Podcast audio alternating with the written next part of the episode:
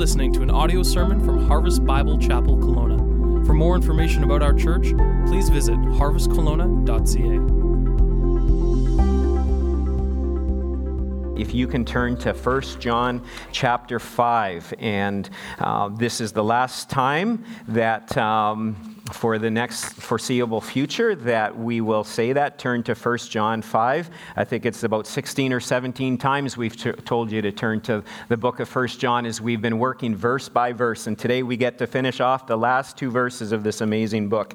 And, um, and so have uh, your Bibles ready to, to look at that as we'll be looking at those verses in just a moment from 1 John 5.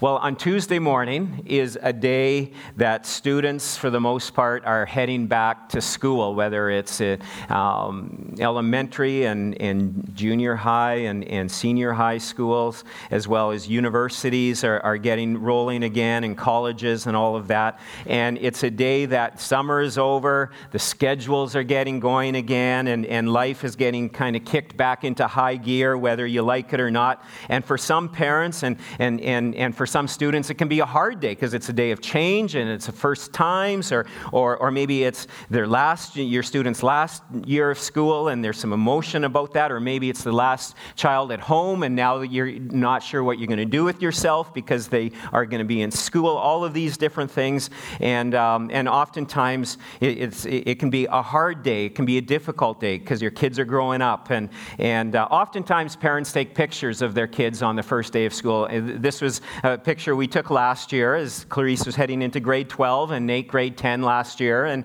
and, um, and, and, and so, you know, I don't think there's a few more pictures of them not being thoroughly impressed. I think we kind of forced them to smile for this picture. But this was, this was Charlotte's reaction to uh, that last, or that, that first day of school. And, um, and, and so in that, we, we, we see that kids may not be impressed, but oftentimes parents can be.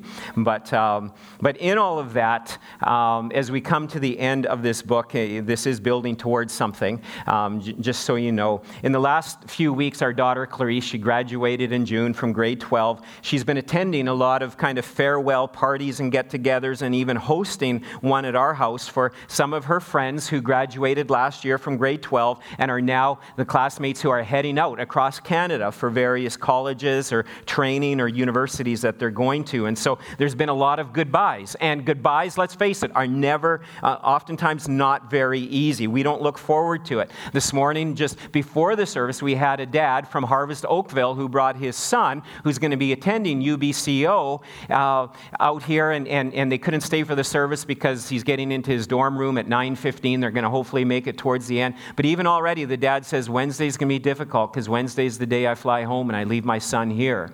And yeah, and, and, and we're like, hey, we're part of the same family, the family of God, and, and even connected through the harvest bonds. And so there's already been some connection going on there. And, and uh, I trust that this young boy will feel a part of our family here and know that he's loved, and, and we can uh, come alongside and, and provide some of that encouragement to his parents as he moves across Canada for that. Goodbyes are never very easy, and, and uh, we know that um, already we get a little lump in our throat when we think that our daughter's turn uh, will come in January, Lord willing, as she is planning to head to Bible school in Australia. And so it's just like, oh, I've seen all of this happen, and you know these goodbyes, they're difficult. They can be emotional, and, and sometimes some people just like to avoid them. Sometimes it's just better, you know, and, and you'll sometimes have that, you know, that crazy relative, or maybe you're that crazy relative that everyone's saying goodbye, and it's just like, where did so and so? Oh, he's already waiting in the car. Doesn't want to say goodbye, or else they go and busy themselves because they don't want to say goodbye. Goodbyes can be hard. And, uh, and I'm sure all of us at times can think of difficult goodbyes that we've had to say to, to others. I think four years ago this weekend, difficult, oh, gut wrenching goodbye at the Kelowna airport as I was saying goodbye to my family to head off to um, church church planters to the training center in Chicago for, for four months um, to attend the training center there. And that was just an ugly day. That was not a day we were looking forward to as a family, and it was. It was that ugly cry day as, as we said farewell to each other and say goodbye. And then sometimes when we say our goodbyes, it's saying a goodbye knowing that there is a good chance we may not see that person again on this side of eternity.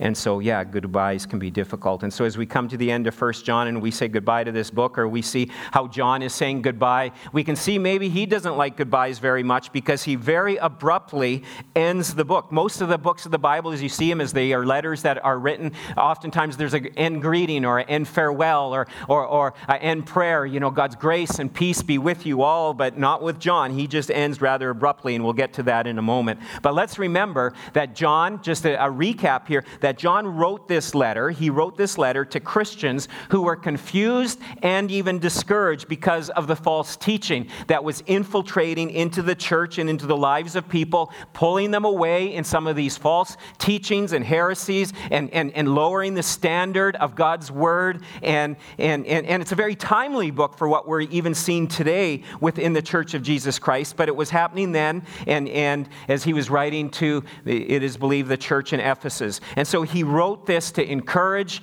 the, the believers, to warn them about the teaching, and to remind them about what an authentic faith in Jesus Christ looks like. And he's telling them the authentic faith in Jesus Christ is not what the false teachers are saying, it is what we see here in the Word of God. And, and, and here is a Holy Spirit inspired letter that John wrote to believers then and to us today. And, and, and this book has emphasized about Jesus, about a right relationship and a right understanding of who Jesus is. The Muslims have a view of Jesus, and they try to, to, to, to put it together with our view of Jesus and, and, and make it look like it's the same Jesus. No, it's a different Jesus that they believe and, and that they follow, and as a person of history, that, that they do not deny that, but they definitely deny his deity and, and other aspects about who Jesus is and his work. And, and so we also know that we have to have the right understanding and a relation, personal relationship with Jesus. It's about walking and abiding day by day by day through obedience to the Word of God.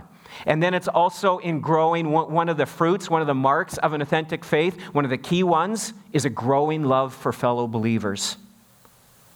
That the Christian life should be marked with a growing love for one another, a growing willingness to forgive when we've been hurt, to let go of bitterness, to get along with one another, to serve one another, to not look at what we can take, but what we can give in relationship to one another as well within the body of Christ. And so, First John is, is a book that, that helps us to understand this. And as we've been going through the final chapter, and we've spent the last few weeks on the last part of the final chapter, we see that John, as he's, he, he gives us this understanding throughout the book of who Jesus is, and now he says, and because of all of this, you can have confidence. And when you have an authentic faith, when it's the real thing, when it's not a counterfeit, when it's not fake, when it's not the faith of the false teachers, but a, a faith that is described here that we see, we can have a confidence. And the first thing we saw, there was a confidence. This was a number of weeks ago that we have eternal life. A confidence that, that eternal life in heaven is something that we can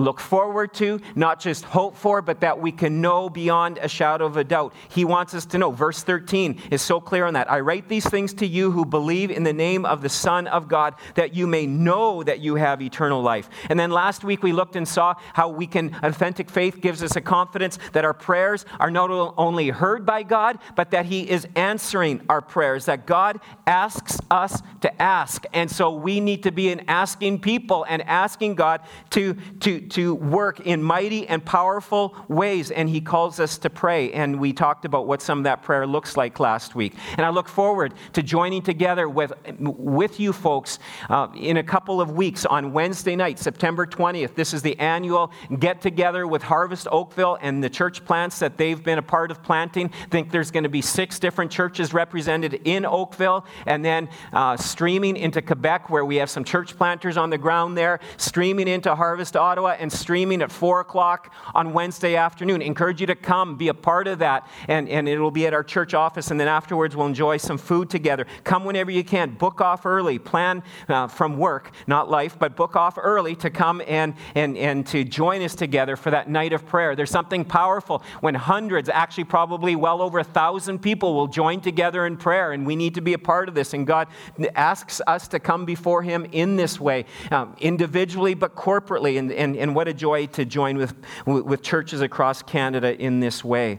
And then, thirdly, we can have a confidence that we can experience victory over sin. We don't have to continue to keep stumbling and failing and falling and keep going back to old patterns and old ways that through Jesus Christ we can have victory over the sins that ensnare us, the things that, that, that you know, part of our old life, and, and it's just like I can't seem to gain victory. There's victory, there's power over those sins in and through Jesus Christ, who stands for us, who stands with us, as well as walking with us. He's given us the body of Christ so we can walk with one another in accountability, in authenticity. And then uh, finally, we come to the second last verse and what we're going to look at here this morning. The second last verse of 1 John um, is this. Look at verse 20. You can follow along with me. And we know that the Son of God has come and has given us understanding, so that we may know him who is true. And we are in him who is true, in the Son, Jesus Christ. He is the true God and eternal life. So, here you can jot this down as, as the, the, last thing here that we see that we can be confident of, that John's telling us. We can be confident because of Jesus, because of believing and understanding of Him in the way that the Word of God describes it, the way that He describes to us. We can be confident that we are in the truth and that Jesus will see us to the end to the end of our lives that, that He is the true God, the only God, the one and only, and He will see us through to the end. Notice the statements in here. We see three times Jesus is basically, it says here, true, true, true. No matter what the false teachers are trying to teach you, that Jesus wasn't God, that Jesus was just some kind of, you know, good teacher, whatever is being taught today in other religions or ones that even claim Christianity but take a lower view of Jesus. No, Jesus Christ is the true Son of God. He is who he says he is. He is who the Word of God tells us that he is. And it says, and we know that Jesus is the Son of God and that he has come. He is the true God and eternal life. It's true, true, true. Folks, you need to know this, he's telling them. And folks here in Kelowna, sitting here this morning, you need to know this. Jesus is the true, true, true way. He's not just a concept but he's a person. And the false teachers were downplaying Jesus. They were downplaying his deity, saying he wasn't God. They were downplaying his incarnation. And this is all happening today, saying that he wasn't, you know, that he wasn't God in the flesh. Uh, others were also downplaying his significance, the significance of his death as being the propitiation for our sins, saying his death on the cross really didn't matter.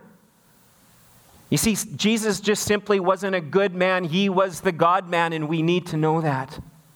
And in this verse, John is declaring this to his readers that Jesus is the true God and he is the way to eternal life. John, in his gospel, in John 14, verse 6, he said, I am the way. This is Jesus declaring this. I am the way, the truth, and the life. No one comes to the Father except through me. There's no other paths to Jesus. There's no other paths to God. There's no other way to eternal life. It is through Jesus, and that is what is declared in God's word. And so, folks, John is saying, he's saying to them, he's saying to us today, don't settle for what others have to say. Don't settle for what the false teachers have to say. We do not deny the virgin birth because it's true. We do not deny the deity of Christ because it's true. We don't deny his sinless life because it's true. We don't deny his resurrection because it's true. We don't deny his death on the cross as being the full and satisfying payment for our sins because that too is true.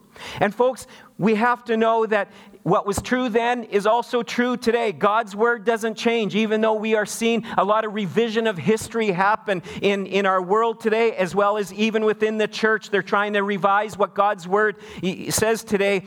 We don't deny the, the biblical definitions of right or wrong. We don't deny um, or we don't cave on the, the hot buttons that we are facing in our day, and we'll get to that later on this fall, Lord willing, because, the God, because God's word is true. It hasn't changed. God's view of sin hasn't changed, He hasn't softened. And sometimes you have been, no doubt, and you will be in the future. You will be tempted to move in this way. I know there's times in my own heart of hearts that, that at times we can easily start to think, well, well, maybe we're just a little too fanatical. Maybe we're just taking God's word a little too literally. Um, maybe churches like Harvest, you know, just we're taking God's word too serious and we need to be a little more inclusive, a little more tolerant on, on, on certain areas and certain issues, on certain beliefs and teachings. Folks, feelings like this will come and go, but Jesus and His Word will stand forever. It has not, it will not, it will never change. And He is the one that is worth following. And we are to be watchful, standing firm, persevering, brave. I believe we are moving into an era, and again, Lord willing, we'll get into this a little later on this fall where we as churches and we as individuals will need to take more and more of a stand for the truth of the gospel. We're going to be put in some awkward positions, and will we stand up for our faith in Jesus Christ? If we do not stand for Jesus in front of others, we're told that Jesus does not stand for us. That if we deny him, he will deny us before his Father. I don't want any of us to be doing that. And I love how verse 20 ends. He says, He is the true God and eternal life. He will see us through whatever happens in this world, whatever happens in your life, in your family. And in the end, He welcomes us to heaven. What a hope, what a confidence we have.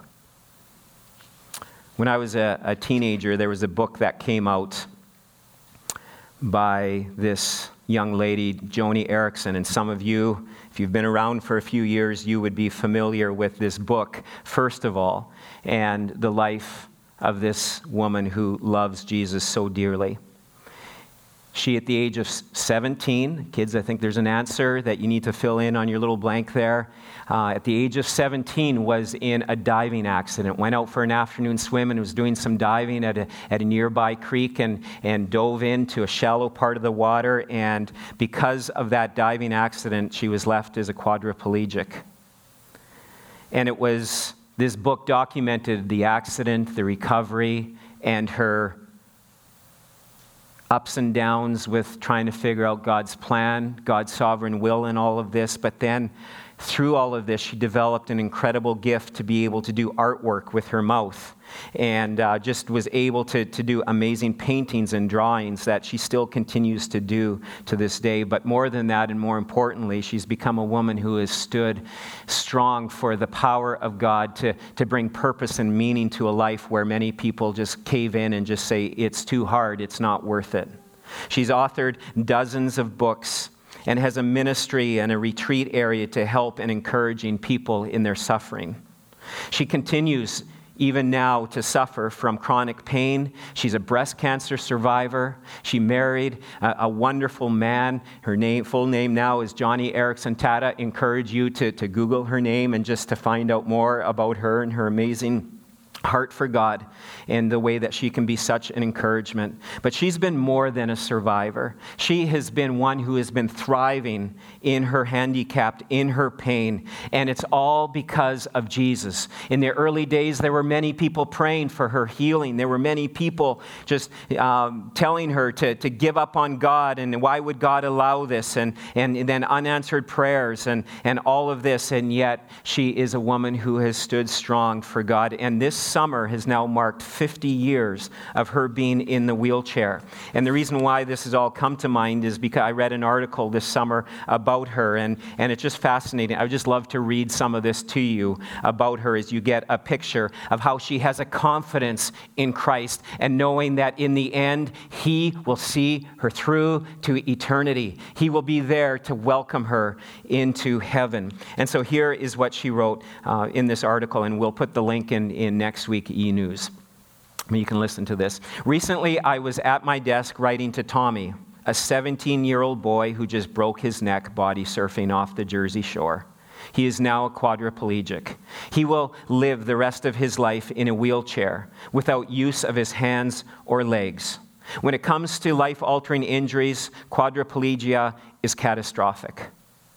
Halfway through my letter describing several hurdles Tommy should expect in rehab, I stopped and I felt utterly overwhelmed thinking of all that lies ahead of him. I've been there, and I even know that through half that though half a century has passed, I can still taste the anguish, Hot, silent tears began streaming, and I choked out a prayer. Oh God, how will Tommy do it? How will he ever make it? Have mercy. Help him to truly find you. As of today, I've done this for 50 years, she wrote. Like Tommy, I was once the 17 year old who was wretched at the thought of living life without a working body. I hated my paralysis so much I would drive my powered wheelchair into walls, repeatedly banging them until they cracked. Earlier on, I found dark companions who helped me numb my depression with scotch and cola. I just wanted to disappear. I wanted to die.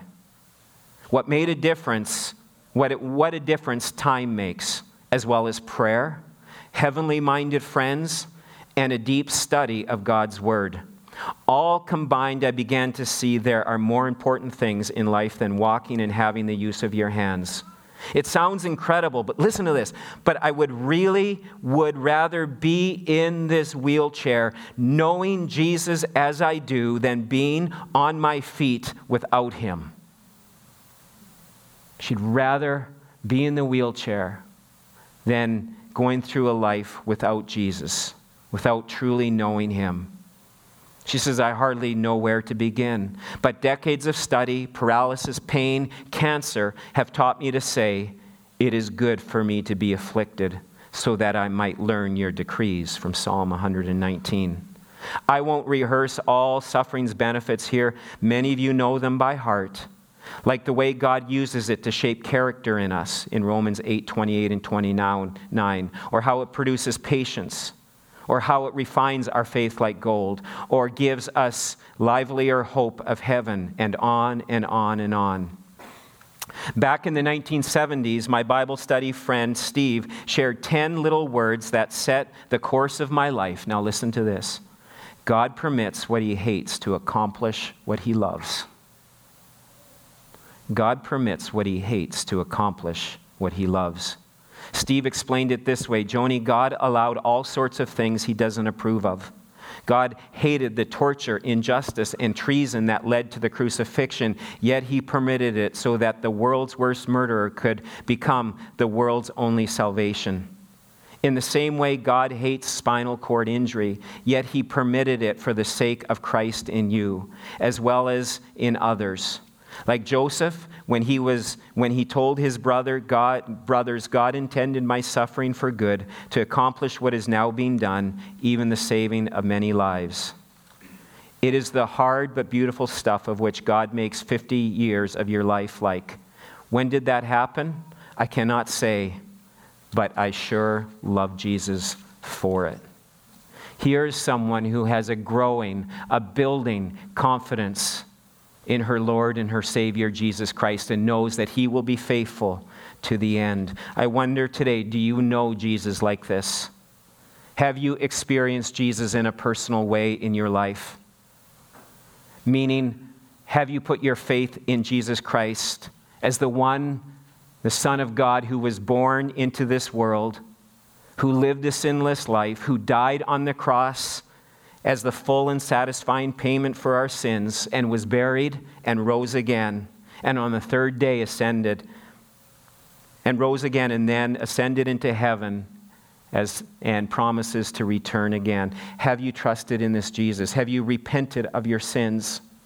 Have you trusted Him as your Lord and your Savior? You see, folks, when we receive Christ in this way, the Holy Spirit comes into our life, the Spirit of Jesus, and He begins working and transforming us from the inside out. It just doesn't become a bunch of discipline and a bunch of do's and don'ts. There's a growing desire to want to live and obey and follow the Word of God.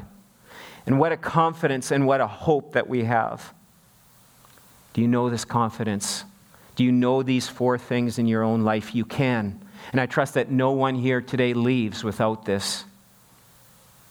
And then finally, we come to the last verse of the book. And this is just such an odd ending, no fond farewell. Maybe John just didn't like saying goodbye, and so he just kind of blurts this out. And I encourage you to look at it because it's a unique end to a book, probably one of the more unique endings. And he says, Little children, Again, we see the father heart here that John has. He's older, he's in his 80s, maybe even into his 90s, and he loves these people, and this is his heart, and he's calling them little children. Keep yourselves from idols. The end. Little children, keep yourselves from idols. What a goodbye that is. What an ending. And it's just like, here it is, goodbye, boom, gone. But those last words are so important. He's reminding them, I like the way the NLT puts it keep away from anything that might take God's place in your heart.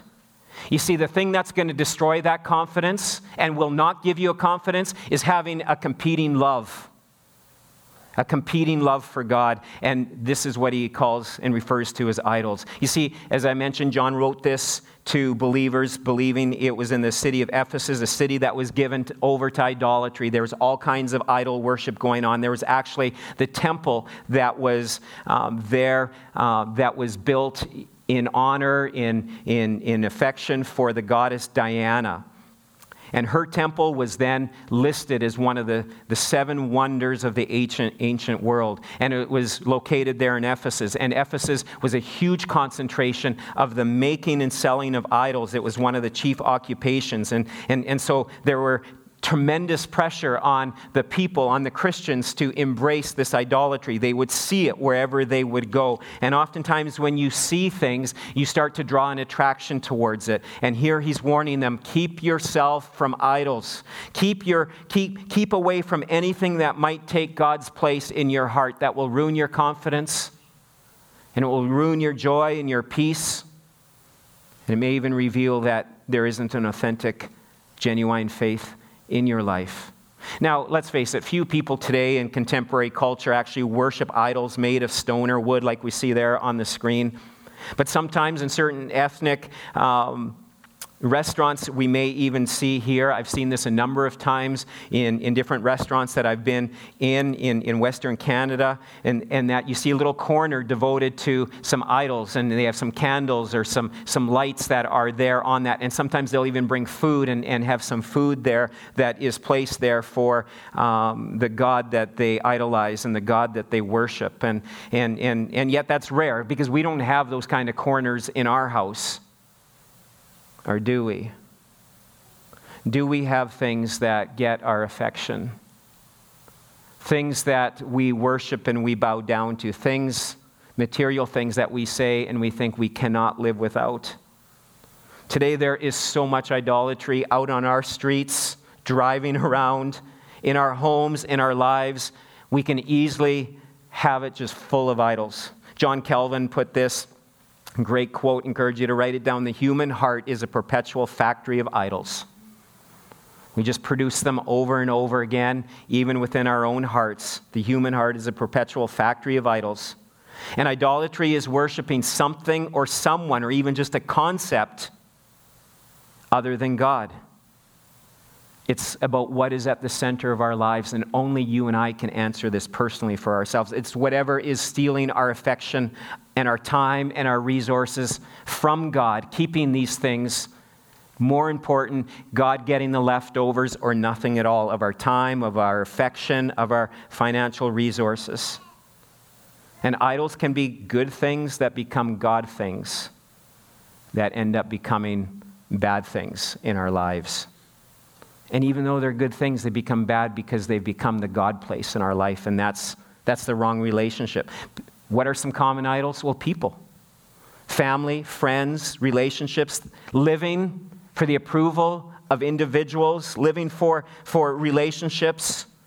Perhaps if you're single, it's a spouse. It's like, I, I, I gotta, I, I, gotta be married. And thinking, first of all, I have to be married and I, I have to have a spouse. This just, then my life will be complete. Folks, only Jesus will complete you. If you think that marriage will all of a sudden answer, answer or take care of all of the problems and the issues, and you think, once I'm married, life will be just so much better. No, it won't be. It adds to, to, to it all. It's wonderful, it's amazing. Yes, marriage is a gift from God. And yet, if we idolize people above God, even our marriages can struggle because we've placed them. And those, and our spouse will always let us down. I will always let down my wife. She can't. She has to look past me and look to God as her source of strength, of true hope, of help, of encouragement. I want to try to be that, but I'm not that. And she can't put that on me. That's something that only God can do. We can easily idolize people, whether that's, as I said, a spouse, a family member, celebrities, politicians, religious leaders. We look up to them, but at some point, that person will let us down. They just will because they're not God. And then when they let us down, we turn to another idol. We turn to someone else thinking, oh, if I could be like them, if I could just learn from them. No, it's to be God. Good things that turn into God things that become bad things. That's why Jesus said, Love the Lord your God with all of your heart, with all of your soul, with all your mind, with all your strength, and then love others. Love Him first and most and best. Another idol are, are, can be possessions. We're striving, working towards, if only I have this, or once I get this, once I achieve this. And, and, and Jesus warned in Luke 12, he says that our lives are not measured by our wealth, by our stuff. A man's life does not consist of what he has it, or what he hopes to one day have. That's not, the, that may make a big deal here around your circle of friends or your family, and it's like, look at what they've achieved. To God, that means nothing. Your life is not measured by what you have.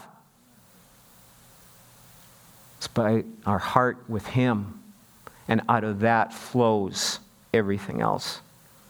Power, desire to be in control. I have to be, have the first say and the final say, or, or, or you know, claw and, and, and, and do whatever it takes to be in a position of power.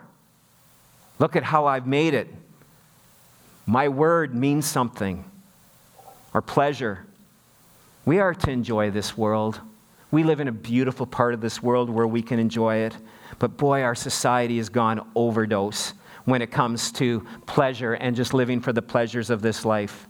When pleasures and the pursuit of these things put Jesus and our relationship with Him second or third or fourth or just even nowhere on the page, that is definitely, those are all idols that we have ahead of it. And we have to be so mindful of this. Who is your Savior today? Who is it that you are truly worshiping? What is the thing that you want most in this world?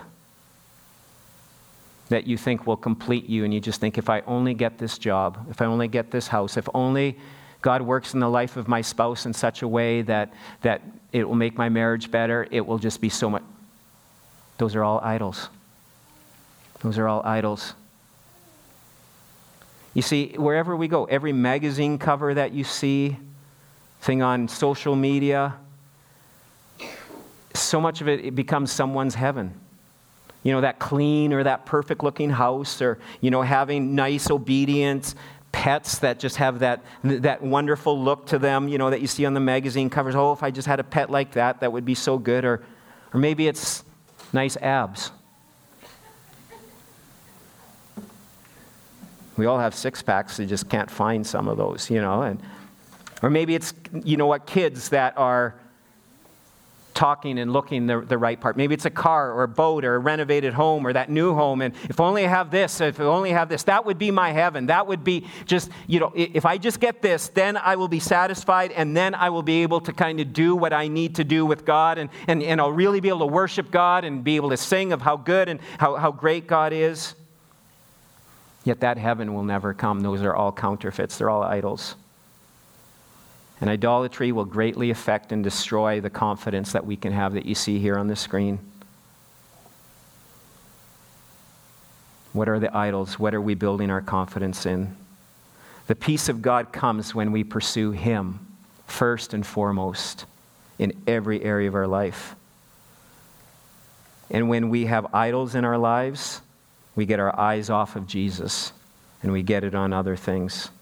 May we be freed from idolatry and may we be able to recognize and encourage you just even in the next few moments as we go into a time of prayer and as even as we spend time together participating of the Lord's Supper in a few moments. Encourage you to spend some time just reflecting in your heart and recognizing what are the idols? Where, where is God in my life? Is he a close first? Like he's, he's in second? No, he needs to be first. And we need to recognize and repent of those things. I mean, and again, they can be good things, but when they become God things, they become idols, and they're bad things then. And we need to be turning to Jesus after we repent. And one of the best ways to deal with idolatry is to worship Jesus, to turn our eyes and our affections upon Him and His love and His sacrifice, His grace that has been poured out to us, and the life and the confidence that we can have that no matter what we face, He is with us and He will see us through to the end.